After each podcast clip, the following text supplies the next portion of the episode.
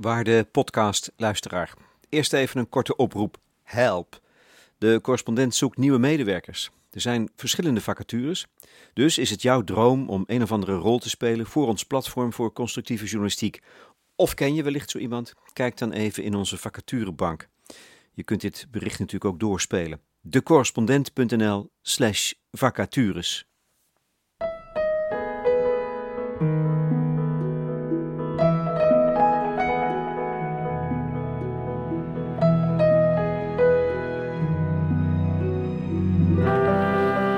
Gesprekken bij de correspondent.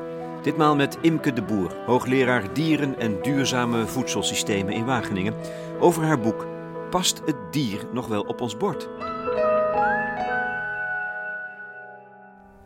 Je merkt hier op het platteland echt het effect van de droogte. Sinds ik hier uh, woon, is vanaf 1 juli, heeft het eigenlijk twee keer nou, minimaal geregend. En je ziet eigenlijk gewoon de realiteit aangaande, ja, voor de natuur, maar ook voor de boeren die uh, hier omheen wonen. Ze hebben gewoon geen gras. De koeien hebben geen gras. Dus uh, ja. Zo, dat doet zeer. Dit is wat er gaat komen, denk ik dan. En dat doet zeker zeer. En dan denk je, hoe gaan we dat doen? Ik, ik ben maisvelden gepasseerd. Ja. Waarvan ik dacht, die staan hier te verbranden. Ja, ja als je eigenlijk de Achterhoekse vlag uh, ziet. Ik weet niet of je die kent.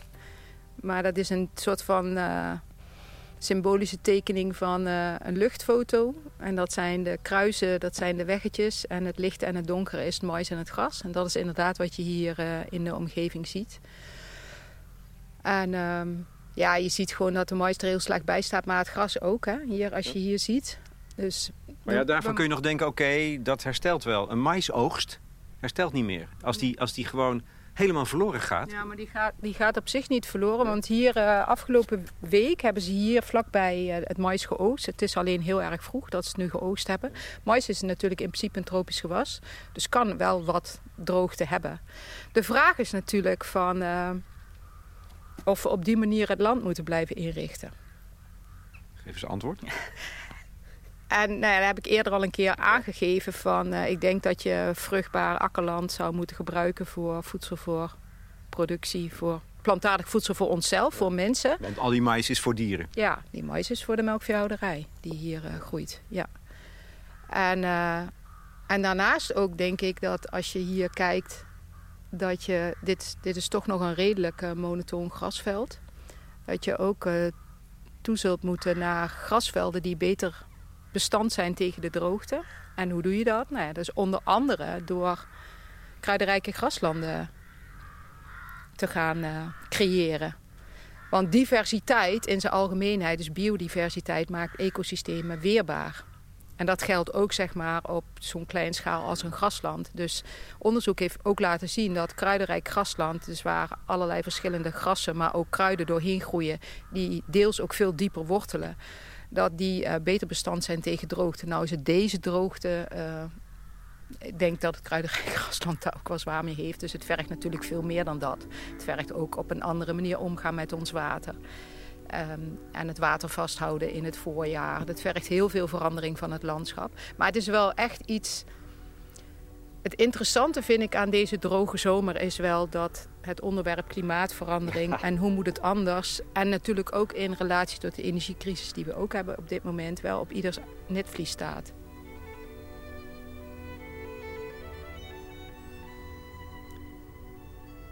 ...5 september. Het is een verrukkelijke zomerdag.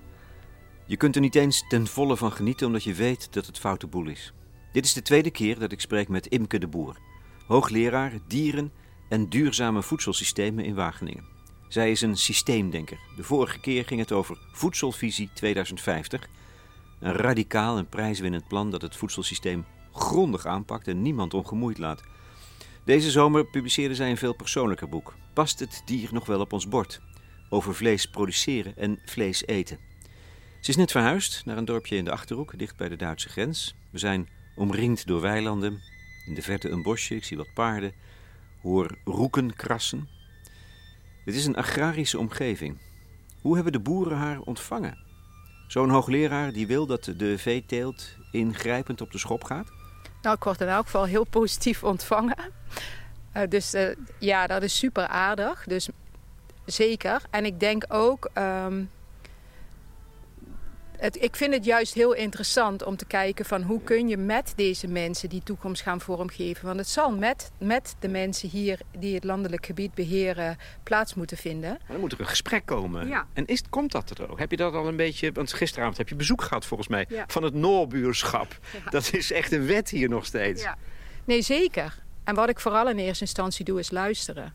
Kijk, veel mensen, hier is internet natuurlijk ook uh, aanwezig. Dus, dus, mensen hebben zeker al opgezocht wie is Imke de Boer en waar werkt ze aan. Dus als ik op een, een bijeenkomst kom, gaat het onderwerp al heel vaak over veehouderij en duurzaamheid en duurzame voedselsystemen. En wat ik op dit moment ook vooral doe, is luisteren. En we zitten natuurlijk in deze hele bijzondere tijd. Vanaf het moment dat ik hier kwam, hingen de vlaggen al andersom. Dus, uh, en dat voel je hier wel uh, in het, op, het, ja, in het, op het platteland, zeg maar. Ja. De, de vraag van hoe gaan we dit doen? Hoe gaan we met elkaar in gesprek? Hoe gaan we dit vormgeven op een manier die, ja, die ook uh, past binnen wat de verschillende boeren kunnen. En, uh, maar dat er iets moet veranderen is natuurlijk logisch. En als je langer met boeren praat, dan zie je ook dat heel veel boeren dat wel degelijk erkennen hoor. Het is echt niet zo dat, dat ze zeggen van dat is allemaal onzin, alhoewel dat misschien wel eens lijkt eh, in een, in een gepolariseerd debat. Want dat doe ik natuurlijk. Ik ga in eerste instantie luisteren en dan praten en kennis maken en doorvragen. En dan zie je vaak dat mensen zeggen, ja, we snappen ook wel hè, dat dat er iets moet veranderen om te zorgen dat klimaatverandering vermindert. Om te zorgen dat we meer biodiversiteit krijgen. De vraag is alleen hoe en op wat van tempo. Ja, je wilt nader tot elkaar komen, hè? Want de oplossing zullen we samen moeten vinden. Dus ik wil dat wel, ik doe dat wel rustig aan. Maar als ze me als ze doorvragen op wat ik vind, dan zeg ik wel wat ik echt vind. Dus ik, ik vind wel dat, ik, dat je ook de mogelijkheid moet hebben om uit te leggen waar je voor staat. Maar ik wil dat wel doen ja, met erkenning van elkaar. Want anders kom je echt die stap niet verder. En dat is natuurlijk ook wat je heel vaak in het debat ziet. Het wordt vaak zo gepolariseerd en ten opzichte van elkaar gezet. En daar moet je eigenlijk natuurlijk van af. Je moet komen naar de situatie waarin je wel met elkaar gaat kijken hoe het kan. En wat je wat mij betreft moet doen. En de regering is op weg die kant op, is heel duidelijk maken per provincie wat de ecologische grenzen zijn. Nou, dat zijn we nu aan het doen voor stikstof, maar dat moet eigenlijk ook voor klimaat, voor, voor water en voor biodiversiteit. Dus integraal maak die ecologische plafonds duidelijk.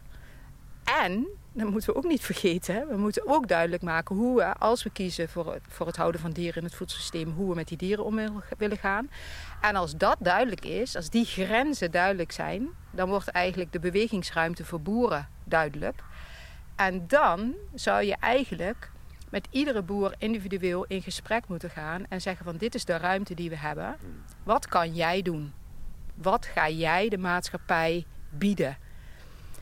En want iedere boer is anders, ieder boerenbedrijf is anders, dus het, er is geen één oplossing die voor iedereen werkt. Dus dan moet je eigenlijk per bedrijf gaan kijken wat kun jij bieden. En dan moet je eigenlijk weer gaan kijken, klopt dat dan als je dat allemaal op gaat tellen? Passen we dan met elkaar binnen die ruimte?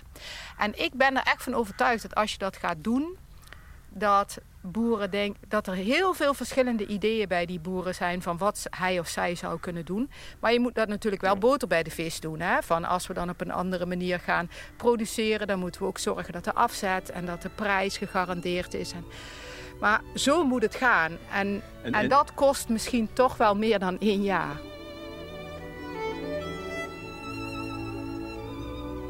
Het lijkt me een understatement. Sterker, het kost 30 jaar, getuige het plan Voedselvisie 2050.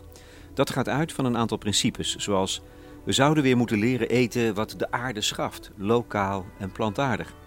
Terwijl het nu zo is dat ons voedsel naar het buitenland gaat en wij voedsel importeren uit het buitenland.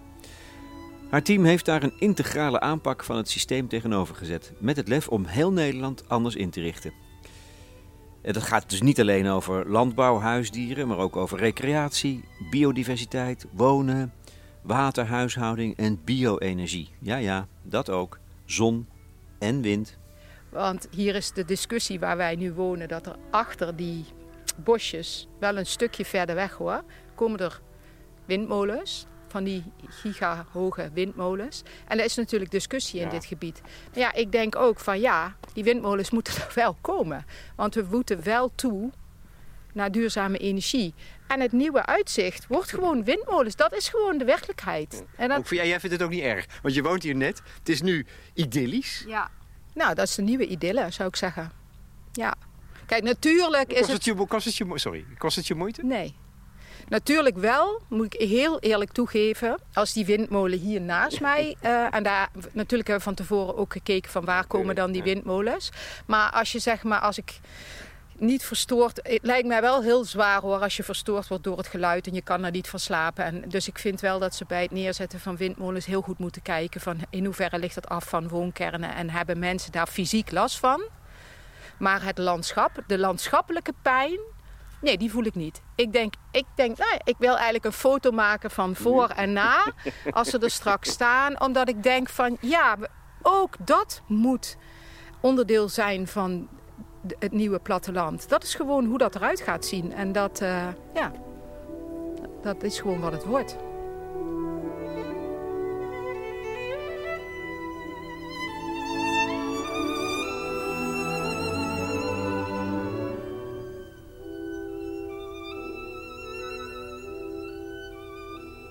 Voedselvisie 2050.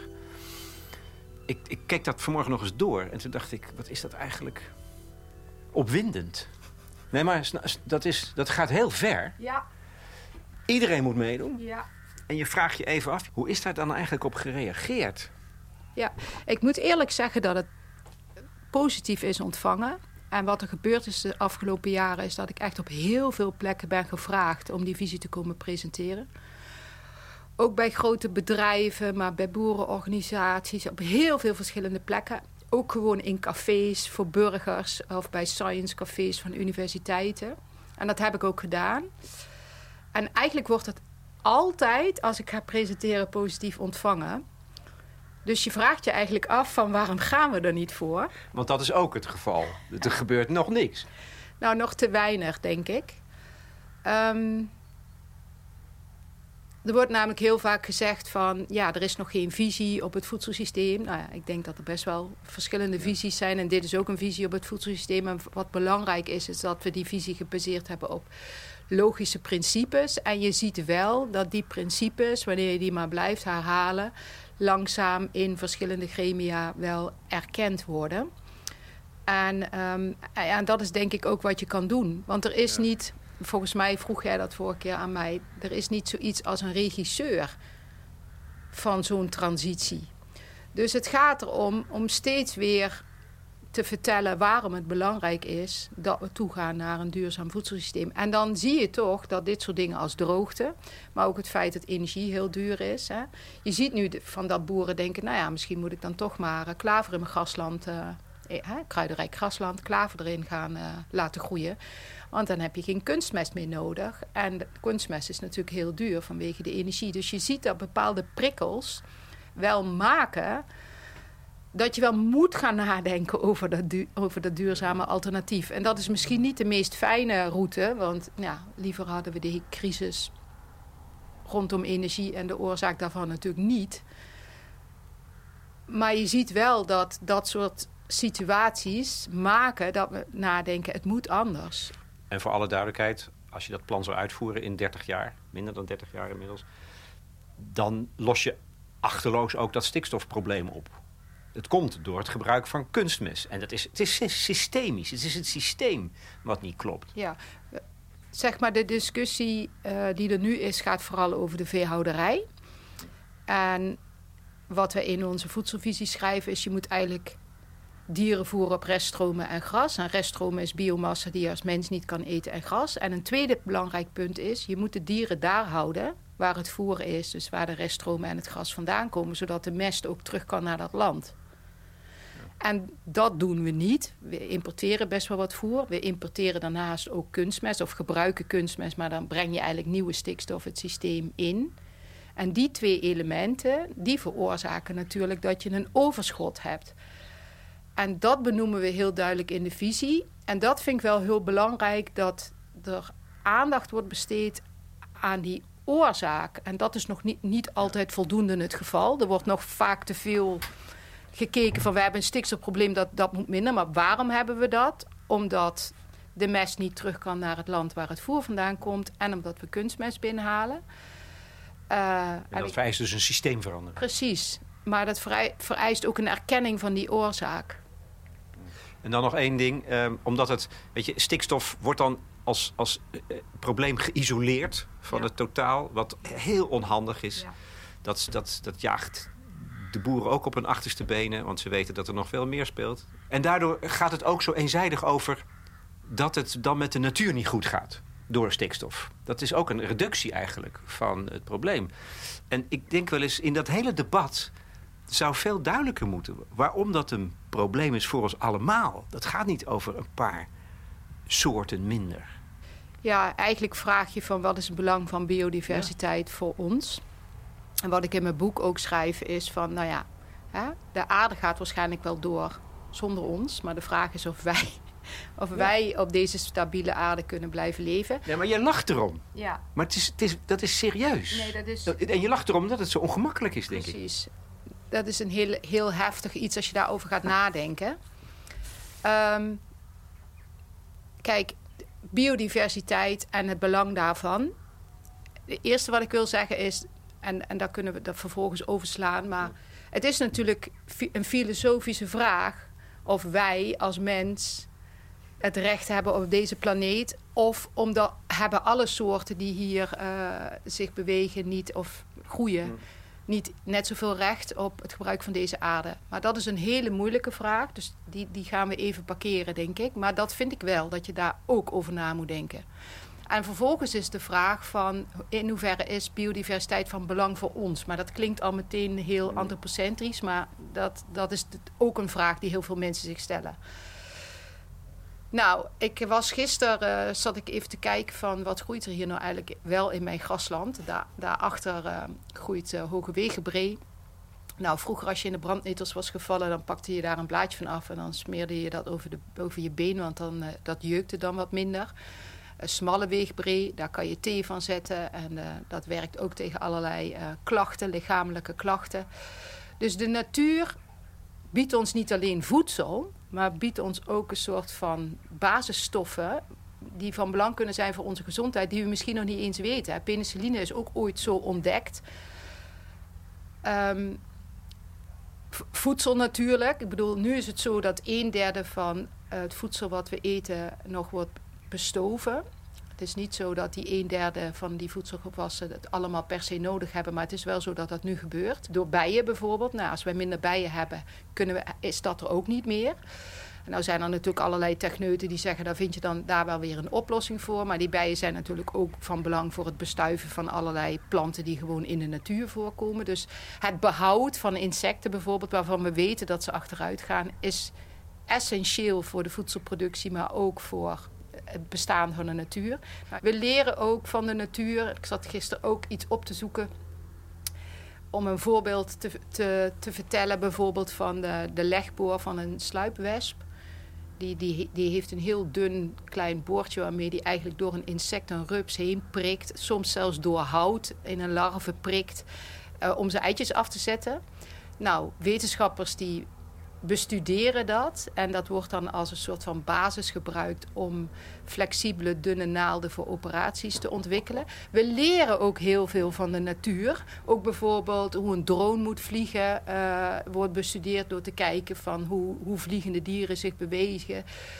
Uh, de natuur bevat heel veel elementen die ons direct raken.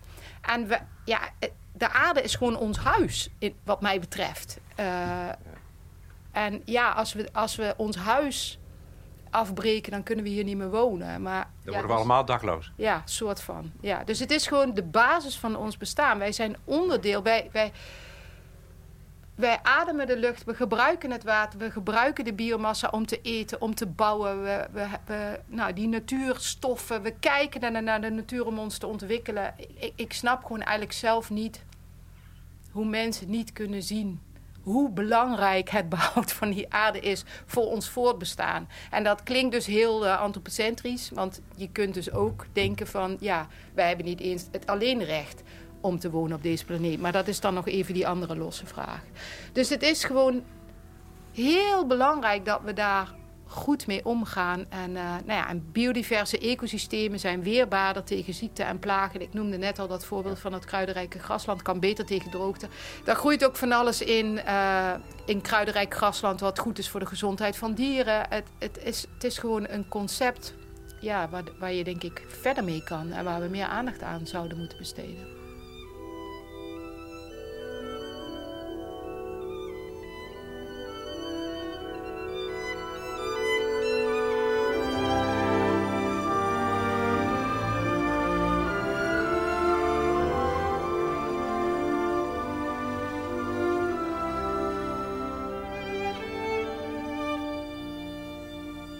Imke de Boer. Past het dier nog op ons bord? In juni uitgekomen. Uh, eigenlijk is het een boek over gewetensconflict, denk ik. Absoluut. Ja, want wat ik heb gedaan is... ik heb eigenlijk verschillende brillen opgezet... en gekeken naar die vragen. En dan vanuit mezelf beantwoord. Dus puur persoonlijk. Ik vind eigenlijk zelf wel van... als ik mijn mond vol heb van duurzaamheid... en ik doe daar zelf niks mee... ja, wat ben ik dan aan het doen? Dus als je dan je afvraagt, past het dier nog op ons bord? Nou, dan kan je eigenlijk zeggen vanuit moeder aarde, dus vanuit de planeet... als je een matige hoeveelheid dierlijk voedsel zou eten... en die dieren krijgen vooral reststromen en gras, dan past dat. Uh, dat kan bijdragen aan een goed dieet, want er zit natuurlijk in dierlijk voedsel heel veel essentiële aminozuren, vitamine B12, A, D, zink, selenium. Er zitten gewoon belangrijke voedingsstoffen in. Dus een matige hoeveelheid op een goede manier geproduceerd kan.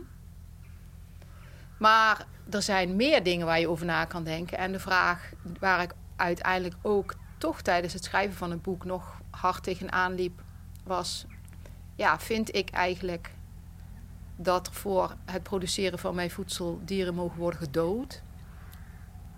Ook al hou je ze op de aller, allerbeste manier, uiteindelijk dood je ze. Ook wanneer je zuivel eet en eieren. Want heel veel mensen. Ja, het wordt bekender en bekender, denk ik, maar er is geen zuivel zonder vlees. Want een koe moet ieder jaar een kalf krijgen. De helft van die kalveren zijn mannelijk. Dus die worden niet, blijven niet op het bedrijf. Die geven geen melk. Dus die worden gemest zeg maar, tot of kalfsvlees of rundvlees, afhankelijk van waar je zit. Die koe die blijft, uh, die wordt ongeveer zes jaar, ietsje minder gemiddeld in Nederland. Dan wordt ze ook geslacht. Dus er, dus er is, het doden van dieren is verbonden aan het produceren van zuivel. Terwijl jij je dol bent op yoghurt. Precies, en kaas. Tja, dan heb je een probleem. Dan kan je wel zeggen van ik eet het vlees niet. Maar ja, als je, dat is ook een beetje schizofreen. Hè? Als je dan die runderworstjes niet opeet, maar je eet die zuivel wel. Kun je natuurlijk zeggen van mijn partner eet die runderworstjes en ik eet de zuivel. Maar als je daarover na gaat denken van ik wil dat eigenlijk niet. En een van de dingen... Uh, nou, in het boek schrijf ik over een wetenschapper die daar iets over vertelt. Maar een ander iets wat er gebeurde. En dat is een, iets wat iedereen kan zien. Is de documentaire Vleesverlangen van Marijn Frank. En Marijn Frank is van de Keuringsdienst voor Waarde, dat weet je vast. En die stelde zichzelf eigenlijk de vraag van... Of ja, die vond eigenlijk vlees lekker. En die had zoiets van, ja, eigenlijk als ik vlees wil eten... dan moet ik in staat zijn om een dier te doden. Dus die ging dat proces aan en die ging ook naar een slachterij. Een hele mooie, kleine, ambachtelijke slager. En de rol van de slager in die documentaire is ook echt prachtig. En uiteindelijk uh, schoot zij die koe door de kop. En toen ik dat zag, dacht ik, ik, ik kan dit echt niet. Ik, ik zou dit niet kunnen. Dit zou ik echt niet kunnen. En toen dacht ik ook van, ja, hoe schizofreen is dan dat ik dat die slager laat doen voor mij. En als je dat dus gaat doordenken, ja, dan kom je op de vraag van, uh, dan moet je eigenlijk veganistisch gaan eten. En dat vind ik best wel moeilijk. En dat gaat dan inderdaad over yoghurt, kaas en eieren vooral. Want vlees laten staan vind ik eigenlijk zelf helemaal niet zo moeilijk. En die zoektocht, die, die, die, ja, die, die loop ik nu, of die, die tocht die loop ik nu om, om te kijken waar dat eindigt. Maar, ja, dat vind ik je boek ook bijzonder maken. Hè? Want je kunt vandaag, as we speak, maandag 5 september, heeft Simon van Teuten bij de correspondentencolumn ge- gepubliceerd over dezelfde kwestie. Maar die noemt de getallen vooral. Ja. De grote getallen. Ja. Weet je, en dat kan natuurlijk, maar pff, ja, daar die kennen we al een tijdje. Ja. En wat, wat ik bijzonder vind, is dat jij het heel pers- persoonlijk maakt. Ja. En dat voor een hoogleraar dierlijke voedselsystemen. Ja. Er zijn twee dingen, vind ik, opmerkelijk aan. Eén, je bent een dierenliefhebber, al heel lang. ja. Als mij, ik denk dat jij een paardenmeisje was. Ja. maar- was ik ook. En we hadden, ik had vroeger samen met mijn moeder een eigen paard. En ik hield van dieren en ik wilde ook eigenlijk dierenarts worden. En daar, daar ben ik uitgeloot, ben in Wageningen terechtgekomen. En ik wist niet precies wat die studie inhield. Het tweede jaar ben ik weer uitgeloot bij diergeneeskunde. Dus toen was ik al halverwege mijn studie. Nou ja, dan zit je daar. En eh, tuurlijk, ik hou, ik hou van de natuur. Ik hou van dieren. En dat maakt natuurlijk dat je op een gegeven moment denkt van ja, en waarom ben ik belangrijker dan Ja. zij? Zeker, want die vraag komt nog. Die heb je nu al twee keer eigenlijk aangeboden. Maar die is zo groot, die wil ik nog even bewaren. Want het is natuurlijk best opmerkelijk dat je met die li- liefde voor dieren... het zo lang wel hebt gedaan. Dat is één ding wat ik opmerkelijk vind. Ja, nou ja, het is wel zo dat ik op mijn, even moet ik even denken, op mijn eh 27ste of zo ben ik al naar deze leerstergroep verhuisd die nadenkt over duurzaamheid. En toen ik, dus dat is al lang geleden, zo even bijna 30 jaar geleden. Ehm, dus ik zit al wel lang na te denken over duurzaamheid. Dus het is niet van gisteren. Nou, maar hier, hier bedoel ik juist. Weet je, je kunt het zeggen, het moet zo. Maar ook voor jou kost het een proces van 30 jaar. Of meer, meer nog. Weet je, om dat helemaal, dat hele proces van verandering te doorlopen. Ja. Dat is, dat is een waardevol inzicht, bedoel ik. Ja, ik denk er al heel lang over na. Ehm, ik ga daar steeds verder in. En dat hoeft ook niet voor iedereen wat mij betreft. Maar wel het feit dat mensen erover nadenken vind ik wel belangrijk. En daarom wilde ik juist dat boek schrijven. En ik voelde me eigenlijk nu pas krachtig genoeg om het op te schrijven. Want zoals je ziet, het gaat over heel veel verschillende facetten. Het gaat over voeding, het gaat over het klimaat, over biodiversiteit, over zoonozen, over dierenwelzijn en over ethiek. Nou, ga er maar eens aan staan als wetenschapper om daar allemaal een mening van te hebben. Want er zijn natuurlijk wetenschappers op al die stukjes die daar ook iets van vinden. Dus je moet er wel heel, heel gedegen iets van vinden. Want ik heb wel geprobeerd in het boek om de wetenschappelijke argumenten zoveel mogelijk te geven voor jou of voor iemand anders die het leest, of zijn of haar eigen keuze te maken. Die ruimte is er. Het is leerzaam, maar ik vind het fascinerend juist dat het uiteindelijk toch steeds terugkomt in jouw ziel of je hart. En dat is voor een wetenschapper, vind ik juist heel eerlijk en openhartig, want dat is toch de gemeenschappelijke factor. Het komt alle, ook alle kennis komt bij jou ergens Ja. samen. Ja. En je bent hoogleraar. Ja. Hoe kan je nou zeg maar alles afwijzen, hè? het eten van dieren afwijzen, als je, als je dat vak uitoefent? Dat lijkt me ook nog eens lastig. Professioneel. Dilemma. Ja. Nou ja, ik denk dat we met het onderzoek ook heel erg werken aan, ehm, aan de rol van het dier in duurzame voedselsystemen. Dus juist hè, het gebruiken van het, van het maisland of het akkerland wat geschikt is voor plantaardige voeding. En dieren op reststromen houden. Eh, ehm, en als, je- als je dieren houdt, zorgen dat het welzijn zo goed mogelijk in orde is. Maar dat En zust zo- je geweten niet, Imke de Boer. Nou, dat zus Niet volledig, laat ik het zo zeggen. Ja, op, op dit moment toch wel.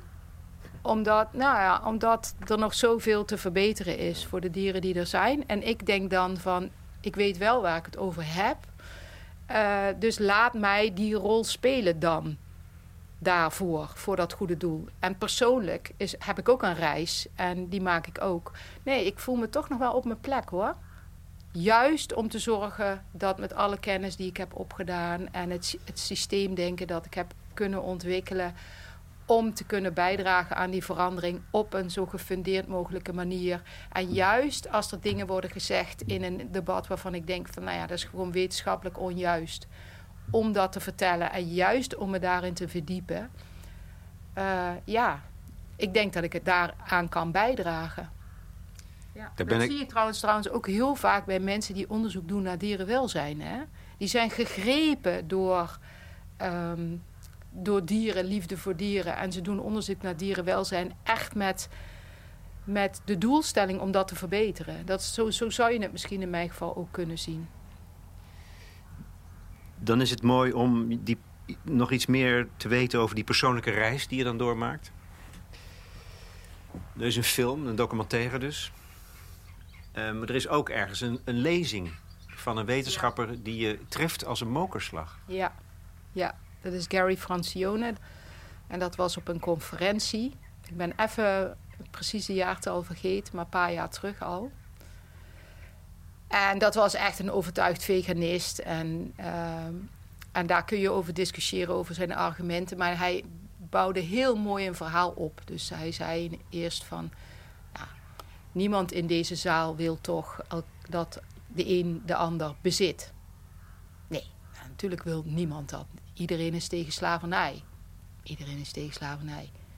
En ook kinderen of mensen die verstandelijk beperkt zijn, mag je niet bezitten. Nee, natuurlijk niet. Nou, en dan maakt hij die overstap van waarom dieren dan wel. Dus hij doet, deed dat heel handig dan eh, kom je op die fundamentele ethische vraag. Precies. En dan kom je op die fundamentele ethische vraag van... zijn wij belangrijker en mogen wij de belangen van dieren bepalen? Want dat doe je wel degelijk natuurlijk als je ze huisvest. Want jij bepaalt uh, of ze zich kunnen voortplanten, ja en hoe. En of ze wel of niet voor hun jong mogen zorgen. Wat, wat voor eten ze krijgen, wanneer ze kunnen eten. Je bepaalt eigenlijk gewoon hun dag en hun invulling van hun dag. En, en je dood ze. Nou ja, daar, daar werkte die naartoe... En dat zette mij uh, opnieuw heel erg aan het denken, ook omdat hij dat op een bepaalde manier inkleedde. En wat ik ook heel confronterend vond toen, want we zaten denk ik wel met meer dan duizend mensen in de zaal, is dat als je dan koffie gaat drinken, dat, dat zo iemand meteen, ja, soort van wordt gedisqualificeerd van, nou ja, weet je, hij heeft zelf ook honden en plantaardige productie is ook niet duurzaam en Nee, inderdaad. Uh, de manier waarop wij plantaardig voedsel produceren... kunnen we nog heel veel aan verbeteren. Maar dat, dis dat disqualificeert niet dat we over deze vraag zouden moeten nadenken. Dus je zag dat mensen eigenlijk een soort van drogredenen gaven... voor, voor nou, hun, om hun eigen antwoord gewoon te vergoelijken. En dat, dat, dat had ik dus niet. Ik dacht van, ja, ik vind het eigenlijk wel goed... dat hij deze punten weer eens zo duidelijk op de agenda zet. En het antwoord ik wil niet zeggen dat iedereen veganist moet worden, want dat bedoel ik daar helemaal niet mee. Maar het feit dat we juist, en dat, dat even terugkomt op die vraag net, dat drijft mij dan misschien ook. Ik zit bij dierwetenschappen en ik wil wel over die vraag nadenken. En ik denk dat het belangrijk is dat we erover nadenken, dat we erover praten. Dat we nadenken over wat betekent de opleiding dierwetenschappen dan in de toekomst? Wat betekent onderzoek bij dierwetenschappen dan in de toekomst? En juist die dingen op de agenda zetten vind ik belangrijk. En dat triggert mij dan zo'n moment. Je hebt dan van die momenten dat, nou ja, dat gebeurde daar in die zaal, dat gebeurde toen ik die documentaire keek. En dan denk en dan gaat, komt gewoon heel dichtbij of zo op de een of andere manier. En dan denk ik van, ja, wat kan ik nou verantwoorden en wat kan ik nou bijdragen? En ik vind eigenlijk dat wetenschappers juist vragen moeten stellen. Ook zichzelf dat is toch wat wetenschap ook is. Het gaat niet alleen om hoe zit iets in elkaar, maar ook waarom doen we dit met elkaar. En dat gaat dan ook om waarom doe ik iets, toch? Maar dat, maar dat is een gewetensvraag. Ja. Die je aan jezelf moet stellen. Een wetensvraag, ja. Wetenschap. Ja. maar maar oké, jij stond tot je verbijstering te praten met mensen die die boodschap afwezen. Zelf was je dus verder al. Dat is zo'n schok die, die het proces uh, verder helpt. Is er een soort, een soort moed voor nodig om het inzicht tot je door te laten dringen of het je eigen te maken? Nou ja, ik denk dus als je over die vragen na gaat denken als wetenschapper en persoon zijn ja, volgens mij verbonden aan elkaar. En ik, wat ik net in het begin zei, van ja, we kunnen onze mond vol hebben van duurzaamheid. En dat is ook de reden waarom ik hier nu in dit nieuwe huis echt wil nadenken over hoe kom ik hier van het gas af. En eh, volledig op zonnepanelen en een elektrische auto. Want als ik het toch niet doe, wie, gaat, wie kan het dan wel? Ik ben natuurlijk ontzettend bevoorrecht mens en dat realiseer ik me iedere dag weer. Als ik het niet kan doen, als ik het niet ga doen. En ik weet er ook zoveel van af. Wie gaat het dan wel doen? Dat is je voorbeeldfunctie natuurlijk. Nou, ik, nou ook mijn gevoel gewoon. ik vind dat ik dat, dat klopt anders gewoon niet met elkaar. Maar wat je, wat je nu een paar keer aangeeft, is die fundamentele gelijkwaardigheid van mensen en dieren. En dan hebben we het nog niet eens over de plantaardige wereld gehad. Dat. Accepteren dat een, een koe gelijkwaardig is aan jou. Ja. Ja, dat is wat, wat voor mij inderdaad sterker en sterker in die discussies uh, terugkwam en waar ik, me dus, waar ik over na ging denken. En het is niet, het, het is niet hetzelfde als gelijk, hè? Nee. Dus het gaat gelijkwaardig. Over, dus over gelijkwaardig. En heel veel mensen die zeggen dan van ja, de mens is de, enige die abstract kan denken. En uh, nou ja, en een vleermuis doet aan echolocatie, dat kunnen wij niet. Dieren kunnen allerlei dingen die wij niet kunnen. En is het dan belangrijker dat wij op een bepaalde manier abstract kunnen denken? We weten trouwens helemaal niet of allerlei andere dieren dat niet kunnen. Maar, want we weten helemaal niet nog alles wat ze wel of niet kunnen. Maar, en als je daarover na gaat denken, wordt het leven wel, ook wel op een bepaalde manier heel ingewikkeld. Want waar stop je dan? Hè? Die koe, nou ja, dat, dat, dat is dan voor mij best wel duidelijk. Ja, geldt dat dan ook voor... Uh, bedoel, ik heb een dochter. Muggen. Ik heb een dochter die iedere vlieg uh, in huis naar buiten zet. En als ik dan hier binnen. Uh, best wel veel vliegen hadden wij in het begin. Omdat er allerlei mensen ons uh, hielpen met het opknappen van het huis. Wat natuurlijk fantastisch was. Maar er stond heel tijd die deur open. Dus die hele keuken zat onder de vliegen. Dus had ik zo'n apparaat gekocht waarmee die vliegen werden geëlectrocuteerd. En dan zegt zij van ja. Ja, maar mam, dat kan toch eigenlijk niet? Want die, de vliegen is ook een leven, ja. Precies, nou ja, en dat is zo, dat je je die vraag ook weer mag stellen. Dus ik vind dat ook heel goed dat ze dat doet. Maar, uh, dus ik maak ook afwegingen. Dus ik heb dan wel die, die vliegenvanger nu. En uh, spinnen zet ik ook zoveel mogelijk naar buiten, bla bla bla. Maar met, ja, met, een, met een zoogdier is, is het voor mij wel heel duidelijk. En daarom heb ik ook niet ervoor gekozen om allemaal die cijfers van we slachten per dag zoveel dieren en weet ik wat. Dat voelt voor mij toch altijd een beetje als polariserend. Ik wil het heel erg brengen vanuit hoe, hoe ik erin sta als mens. En ik hoop dat ik met zo'n verhaal mensen tot nadenken kan aanzetten. En tot nadenken aanzetten doe je door te verbinden. En dat is wat ik deel. Mijn gevoel daarbij. En ik hoop dat andere mensen denken... Hmm, Misschien voel ik dat ook wel. Nou, ik ga daar eens over nadenken. Trouwens, het staat ook in de, in de, in de grondwet binnenkort, of nee? In nee, dat wel. Dat grondwet is een beetje over, te, nou, te, overmoedig van mijn kant. Maar er, komt een, er komt een wet. Ja. Toch? Ja. Even kijken hoor. De... Eerste Kamer heeft ingestemd met de vernieuwde wet dieren... waarin letterlijk staat dat dieren vanaf 2023 niet langer mogen worden aangepast aan het systeem. Het systeem moet worden aangepast aan de dieren. Dat is een begin. Precies. En daar gaat nu over gepraat worden. En uh, ik ben door LNV uitgenodigd om uh, mee te denken als expert in dat proces. Heel recent pas, dus uh, ik weet verder nog niet precies wat het in gaat houden. Want die wet blijkt nog wel weer wat ruimte te bieden. Maar ik denk wel dat dit ook zo'n moment is waarop heel duidelijk wordt van als we dieren houden, als we daarvoor kiezen, we doen dat toch. En we houden dieren voor de productie van ons voedsel. Dan zijn we het aan die dieren verplicht om te zorgen dat ze zo goed mogelijk hun gedrag kunnen uitoefenen. De vraag is dan, welk gedrag moeten ze kunnen uitoefenen? Want ik schrijf ook in het boek van, nou ja, je hoeft echt geen vos in een kippenstal los te laten om die kip vluchtgedrag te laten uitoefenen. Dat voelt iedereen. Vond ik wel een geestig voorbeeld. Ja, maar dat, dat deed ik expres natuurlijk. Om, en dat gaat dan weer over de vraag, welk gedrag moet hij hen wel kunnen uitoefenen? ze moet op stok kunnen, ze moet kunnen scharrelen, ze moet misschien naar buiten kunnen. En, en ik denk dat in dit proces nagedacht moet worden over per diersoort welke gedragingen. En als dat echt gaat gebeuren, heeft dat natuurlijk enorme consequenties voor uh, de huidige veehouderij. En dat benadrukt nogmaals dat we naar integrale oplossingen moeten zoeken. En niet alleen naar die stikstof. Want het kan niet waar zijn dat boeren nu, weet ik wat, niet investeren aan stikstofmaatregelen. En dat we straks bij de invulling van deze wet tot de conclusie komen dat dat niet voldoet ja. aangaande dierenwelzijn. dat kan je van verre zien aankomen. Ja, maar... Daarom, maar daarom zijn ze ook zo boos, omdat ze dat, zij dat ook zien aankomen. En terecht. Precies, en dat is natuurlijk in de afgelopen jaren al heel vaak zo geweest. En daarom pleit ik dus ook voor ministerie, kijk eens naar dat reroute our food system. Omdat die integraliteit zit daar wel gewoon in. En bekijk het nou eens goed. En bedenk dan eens, en dan wil ik niet zeggen dat je dat 100% over te nemen, maar bedenk dan eens, wat is jullie lange termijnvisie? En dat is ook wel wat ik tegen het ministerie heb gezegd, van realiseer je, je moet een lange termijnvisie hebben. Want anders blijf je tegen die confrontatie, blijf je, blijf je boze boeren houden, continu. En dat snap ik ook goed.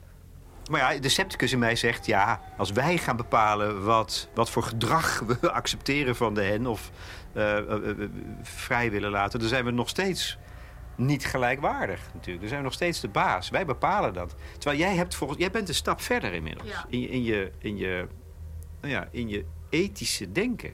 Wat een heel diep niveau is. Ik ben dus nog niet veganist. Dus ik ben er nog niet helemaal. Het heeft je, me je hebt het wel aangekondigd bij je echtgenoot. Ja, dat klopt.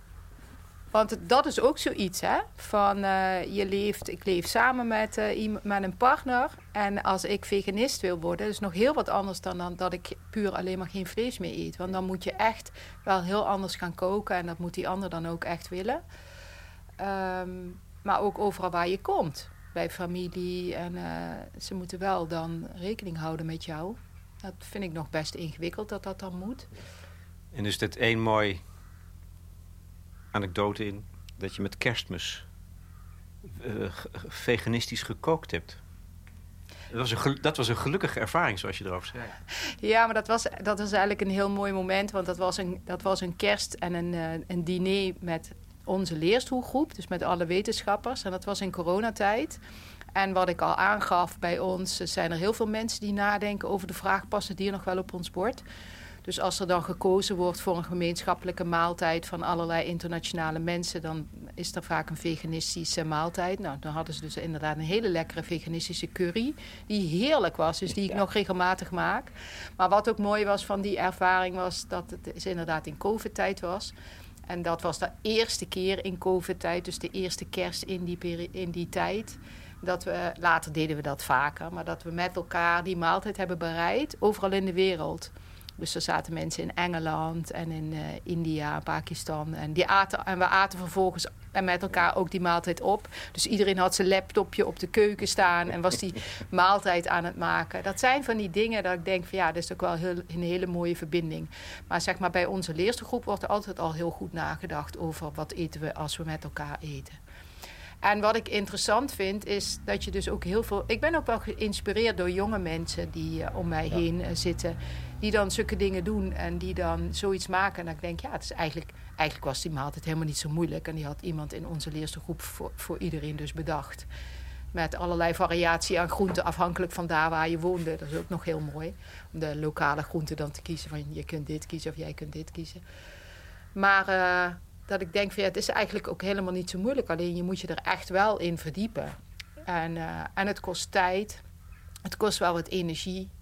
En ik schrijf ook ergens in mijn boek van ja, niet iedereen zit ook in die situatie waarin hij die ruimte in zijn hoofd heeft misschien. Of in zijn leven om dat te doen. En ik heb dat natuurlijk nu wel. Uh, relatief rustig. Kinderen zijn groot. Ja, dan, dan heb je wel ruimte en om over dingen na te denken, nieuwe vaardigheden aan te leren dingen op te zoeken. Uh, ik ga hier nu ook in de buurt naar een boer en daar haal ik dan mijn brood. En dan weet je wel, van dat, die, die dingen aan te gaan, uit te zoeken. Ik kan me ook wel voorstellen dat er op een moment in andermans leven daar niet altijd de ruimte en de tijd voor is. En daarom geef ik ook aan van het is ook heel belangrijk dat we um, een gezonde voedselomgeving creëren. Dus niet, niet waar gezond voedsel. Hè? 80% van wat er in de supermarkt ligt past niet in de schijf van vijf. Nou, dat is nogal wat als je dat realiseert. Dus waar gezond, plantaardig, duurzaam voedsel de soort van default is. Dus als je naar het station gaat, of als je naar het ziekenhuis gaat, of als je naar een vergadering gaat. En dat je, dat je dus dat makkelijker kiest. En dat je dat niet zo bij allemaal bij de mensen laat. Omdat sommige mensen hebben het al heel druk of zwaar.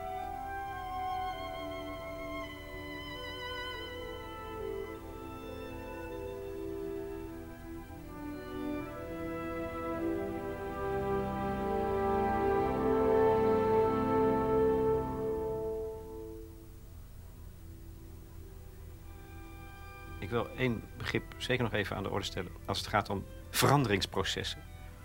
Want dat is wat van ons gevraagd wordt, persoonlijk, maar ook als sector of als samenleving. Ehm, het systeem dat moet veranderen. Je introduceert hiervoor het begrip uh, cognitieve dissonantie. Dat vond ik eigenlijk wel belangrijk.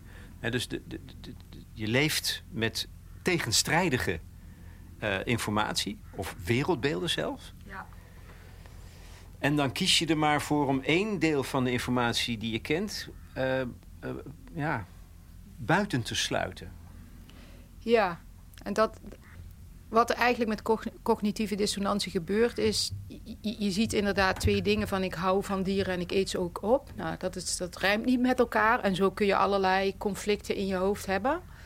En dan kun je twee dingen doen. Je kunt of je gedrag aanpassen, waar ik dus nu uiteindelijk voor kies. Van ja, eigenlijk kan dat dus dan niet meer. Dat is ingewikkeld, maar ja, dat moet dan maar de consequentie zijn. Of je sust jezelf. En je zegt van, nou ja, dan uh, doe ik wat minder en dan koop ik, ah, nou ja, iedereen eet dat toch. En als, ach ja, weet je wel, van als ik het dan misschien van een um, drie sterren of twee sterren koop, dan is het ook oké. Of dus dat zijn de twee manieren waar mensen daarmee omgaan. En, ehm, en die verandering aangaan, die is natuurlijk niet makkelijk. Dus, dus je kiest heel lang voor, nou ja, zo, we zitten hier nou één keer in en ik weet ook niet hoe, ik heb het geld niet. Ik weet niet hoe ik het kan veranderen. Ik, uh... maar ik vond het dus interessant om ook naar de samenleving zo te kijken. Ja. Als, als, als in de greep van cognitieve dissonantie. Ja, maar ik denk dat, dat, dat we dat met heel veel dingen wel doen. En ik heb dat dus ook wel een beetje. Want ik woon dus nu hier in de Achterhoek. Ik heb nog geen elektrische auto. Dat, want de zonnepanelen voor de auto en die lader die moeten hier nog komen. Ja, dat gaat even duren. En dat gaat even duren, maar ik moet nu wel. Want vroeger kon ik gewoon iedere dag op de fiets naar mijn werk. En nou, die auto gebruikten we zo min mogelijk. Maar nu moet ik dan naar mijn werk met de auto. Want openbaar vervoer is een ramp. Dan moet ik twee keer overstappen, moet ik ook nog weer fietsen. Want het liefst ging ik gewoon in de trein zitten en dan in, in Wageningen uitstappen. Want dan kan ik ook nog werken in de trein, hoef ik niet te rijden. Maar dat kan niet en ik heb dus die elektrische auto nog niet. Dat voelt voor mij echt niet oké. En ik weet niet hoe andere mensen dat dan doen, die dan uh, in hun auto stappen en denken van ja, hè, we hebben deze droogte. Ja, je moet gewoon eigenlijk nu overstappen naar een andere auto op hernieuwbare energie of niet meer in de auto. Dus andere mensen moeten dit conflict ook hebben. Maar die denken misschien, ja, ik kan niet anders en er zijn nog geen laadpalen of ik heb het geld niet op een e-, elektrische auto te kopen. En, en, dan, dan, en dat is dan waarop je dan voor jezelf die situatie acceptabel maakt. En dat is wat je denk ik heel vaak doet. En dat betekent dat, je, dat we allemaal, veel meer dan we toegeven, leven met gewetensconflicten. Ja. Maar uh, die houden eronder. Ja. Ik denk dat we dat zeker deels doen. En daarom zeg ik, ik heb ook wel eens uitspraken gehoord van... Uh, nou ja, je hebt een man en een crisis nodig. Nee, je kan ook een vrouw en een crisis nodig hebben. Om dingen te veranderen. Maar soms denk ik wel eens van ja, het water moet aan onze lippen staan. En dan zien we. En nu zie je dat wel met die, die energiecrisis die verschrikkelijk, een verschrikkelijke oorzaak. Van ik wou dat die er niet was. Maar je ziet wel dat mensen denken. Oh, en die kosten, dat is niet te doen. En het is ook natuurlijk niet te doen. Maar dit gaat er sowieso komen. Uh, hè? Als we dat in de Oekraïne niet hadden gehad, was dit ook een, op een moment raak, op een moment wordt het schaars, wordt het heel duur. Dat gaat er komen voor heel veel andere dingen. En dat hele klimaatverandering staat nog steeds toch nog voor ons best wel een beetje ver. We hebben dan nu een ja, cognitieve dissonantie, denk ik dan. Ja. En, en we weten het al vanaf de Club van Rome, 1972. Die hebben krimp aangekondigd. Die, die schaarste is aangekondigd. We hebben gedaan alsof het niet het geval is. Nou ja, ik schrijf het ook in mijn boek van dat zelfs over het onderzoek. Wij keken dan naar de relaties tussen veehouderij en broeikasgasemissies. En in, in het begin gewoon naar is er überhaupt een impact van de veehouderij op de broeikasgasemissies en hoe zou je daar iets aan kunnen doen? En dat is echt ook wel eens regelmatig weggezet van uh, dat is gewoon niet waar. En je ziet wel dat dat klimaat wel langzaam aan het veranderen is. Maar dat is ook, het is gewoon een ongemakkelijke, ja, inconvenient truth, hè, een ongemakkelijke waarheid. Het is niet fijn om dat te horen. Hoe doorbreek je het? Vragen stellen. En stappen zetten. Ik heb begrepen dat jij uh, nog maar drie dagen werkt als hoogleraar. Om hier volgens mij een moestuin aan te gaan leggen. Ik dacht eerst, oh, ze gaat vast paarden ook uh, in, in, op de wei zetten daarnaast. Geen dieren houden, nee. Nee, um, ja, er zijn allerlei redenen voor, maar ik heb op een gegeven moment uh, inderdaad besloten om uh, niet meer langer hoofd van de groep te zijn en in deeltijd uh, bij de burg te werken. En ik vind het nog wel steeds fantastisch om daar ook bij te dragen aan het onderwijs bijvoorbeeld. En met studenten te praten over dit soort thema's. Dus dat, dat, dat vind ik echt nog ontzettend leuk om te doen. Maar, maar ik wilde ook... Ja, dit is Hitchcock aan het worden hoor. de roeken. Ehm, ik wilde ook heel graag gaan bijdragen echt aan de verandering. Ja, wacht even. Ja, dat Daar zit een roofvogel, ja, die zit ertussen. Ja, deze. Hier. Ja, die. Ja. Dus die zijn ze aan het wegjagen, of niet? absoluut. Ja. ja, dat gebeurt hier allemaal voor onze ogen. Ja. ja. Ik denk dat die onder de indruk is, hoor. Wat is het, een buizerd? Buizerd, ja, volgens mij. Ja. Zie je met zijn, met zijn dertigen? Ja, die kunnen dat wel hoor. Die kunnen dat wel wegjagen. De massa Absoluut. tegenover de ja. eenling. dit demonstreert iets. ja. ja. Aanschouwelijk onderwijs. Ja. Um, ik ben even afgeleid. Ja, het is een uh, gevecht. Maar ik vind het ook fascinerend. Oh ja, ik was aan het vertellen waarom ik die overgang heb gemaakt. Een belangrijke reden waarom ik die uh, overstap heb gemaakt om in deeltijd te werken ja. is omdat ik op de een of andere manier ook het gevoel heb dat we al heel veel wel weten. We weten dat we minder voedsel moeten weggooien. We weten dat, we weten dat we meer plantaardig moeten eten. We weten dat we stappen moeten zetten naar duurzamer produceren. We weten dat we uh, iets kunnen doen aan het verbeteren van het dierenwelzijn. Daar, we weten dat we van de energie af moeten naar hernieuwbare energie moeten. We weten heel veel dingen, de richting. En toen dacht ik, ik wil zo graag met de kennis die er al wel is, bijdragen aan die verandering. En, en ik wilde die kennis gaan delen. En, in, in de praktijk dus? Ja, in de praktijk. En dat doe ik ook voor een deel in die andere twee dagen. Want in die andere twee dagen ga ik inderdaad ook zelf dingen in de praktijk brengen. Dus inderdaad mijn moestuin vergroten. Ik had vroeger van dat soort bakken. Zoals ik hier heb, waar nog een beetje paarse boerenkool nu in staan. En uh, tomaatjes die ik van mijn oude buurvrouw heb gekregen. Maar ik, dus ik wil een iets grotere moestuin. Ook omdat ik dat gewoon uh, heel mooi vind om te doen. Ook omdat, het, omdat je dan voelt hoeveel tijd en energie en liefde het kost om voedsel te maken, krijg je nog meer respect voor voedsel. Maar goed, dat is meer ook in de hobbysfeer. Maar in die andere twee dagen heb ik een eigen bedrijfje opgericht, de Boer en Voedsel. En daarmee werk ik ook aan ja, verduurzaamheidsprocessen. En ik, ja, ik heb het idee dat we gewoon ook al zoveel weten, maar dingen niet doen. En ja, daar wil ik graag aan bijdragen. Dus die verandering heb ik zelf ook uh, gemaakt. En dat is ook wel een beetje door die voedselvisie uh, getriggerd. Ja, omdat we zoveel gevraagd werden om mee te denken. Ga het maar doen. Ja, ga het maar doen. Ja. Zoals je ook met de poten in de, in de aarde moet wroeten. Want dat is met, met, alle, met alle problematiek en gewetensconflicten en cognitieve dissonantie en veranderingsprocessen... is een beetje met je poten zo aan, aan die aarde wroeten en, en, en verbouwen, telen. Dat is uiteindelijk ook iets wat jou, denk ik, gelukkig maakt. Absoluut absoluut. Het voelen dat dat, dat, dat je connectie is met uh, waar we op wonen. Ja. Maar het is ook wel echt... Uh, nou, sowieso, ik vind het fijn om buiten te zijn.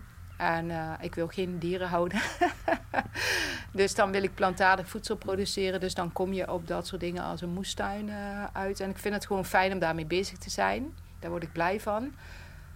Maar het heeft mij ook... Ik vind het ook echt oprecht heel interessant om om allemaal te leren hoe dat moet en te, en te zien hoe kundig boeren eigenlijk zijn dat ze dat kunnen. Dat vind ik ook, dat vind ik ook echt heel interessant. Dus het, gaat, het maakt ook weer dat je met een ander oog naar een akkerbouw kijkt als je daar dan komt. Dat je denkt, hoe doet hij dit of hoe doet hij dat? En, uh, en vooral dus boeren die met mengteelt op, of op andere manieren bezig zijn. Dat is ontzettend kundig hoor. Je moet heel veel kennis hebben om dat goed te kunnen doen. En uh, ja, dat vind ik ook heel interessant om te leren. Voel je ook daar verbonden, meer ja. verbonden? Ja, ja. Nou, Zeker. ze zijn weg. Ja, hij is verjaagd. Zo, spectaculair is dat, hè? ja, precies. Ja, en het is hier, als je dus hier heel lang gaat zitten... want als je hier s'avonds zit, daar onder die laurierkers... daar woont dus een konijntje. En die gaat iedere avond gaat die hier op ons gras... Uh, eten natuurlijk, maar dat doet hij pas avonds. En dat komt weer pas tot ontdekking als je hier tot na zonsondergang blijft zitten. En het is best wel interessant als je hier gaat zitten, wat je dan allemaal ziet, terwijl je dat eigenlijk ook niet ziet als je maar er lang aan voorbij gaat. En als je in de stad bent, merk je ook veel minder. Want dat is ook een van de dingen die, die ik hier zie. Het is en de natuur, maar ook de landbouw. Ik zie wanneer alles geoogst wordt. Want de afgelopen weekend reden ze echt over deze weg continu met de maiswagens. want de mais ging er blijkbaar af. Nu is het weer rustig, want nu hoor ik ze niet. Vrijdag was het echt. De hele tijd reden ze hier met maiswagens. En in het begin dat we hier kwamen, reden ze de hele tijd met mest. En dan denk je, oh ja, zo gaat dat. Die mest moet natuurlijk van de ene plek naar de andere plek. Terwijl je eigenlijk zou willen dat die dieren de mest op het land brengen waar, waar het voer vandaan komt. Dus je ziet op het platteland ook gewoon, je voelt ook gewoon hoe het voedselsysteem in elkaar zit. Veel meer nog dan in de stad. Ja, en over dieren gesproken, herinner je mij toen ik een krantenwijk had. Heel lang geleden. Dan ga je heel vroeg op vijf uur ga je die kant aan. En dan zie, je, dan zie je de dieren. Precies. Nou, dat, dat is dus ook hier zo. Want je, je denkt nu, nou, hier leeft niks. Nou, s ochtends, als je vroeg bent, zit hier altijd haas op het gras. Iedere ochtend. Maar die zie je nu niet. Maar die zijn er heel vroeg wel. Want toen wij dus hier nog aan het schilderen waren, stonden we ook heel vroeg op. Dan zag ik iedere ochtend zag ik die hazen. Nu denk je, hé, hey, waar zijn ze? Maar nu ben ik weer een beetje wat later op. Maar, uh, maar en s'avonds zie je dus dat konijntje. En uh, ja, je, dat, dat, is gewoon... Maar je moet het natuurlijk wel willen zien. Het is een vorm van samenleven. Ja, ja precies. Mag ik je hartelijk danken? Ja, graag gedaan.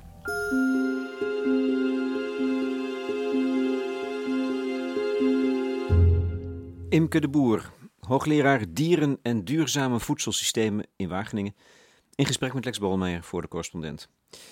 Je kunt hierover doorpraten op ons platform. Dat is toegankelijk voor leden. En voor dat lidmaatschap, cruciaal voor onze journalistiek, volgt zometeen nog een oproep van de collega's. Ik maak tenslotte nog een opmerking over de muziek. Ik gebruikte The Lark Ascending van Rave Vaughan Williams met violiste Janine Jansen. Zo'n leeuwerikje dat opstijgt boven het land op een zomerse dag. Nou, dat komt toch dicht in de buurt van een idylle, nietwaar?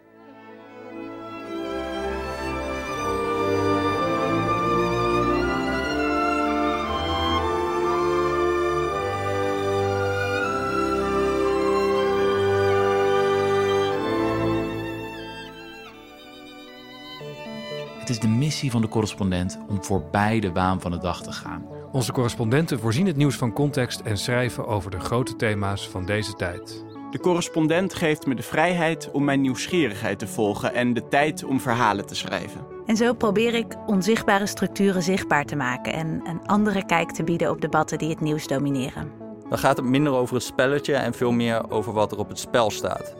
Vanaf dag 1 zijn onze artikelen, boeken en podcasts gefinancierd door onze leden. Volg ons op onze journalistieke zoektocht. Overweeg eens lid te worden van de correspondent. En maak daarmee samen met ruim 70.000 anderen onze onafhankelijke journalistiek mogelijk. Dus word lid van de correspondent.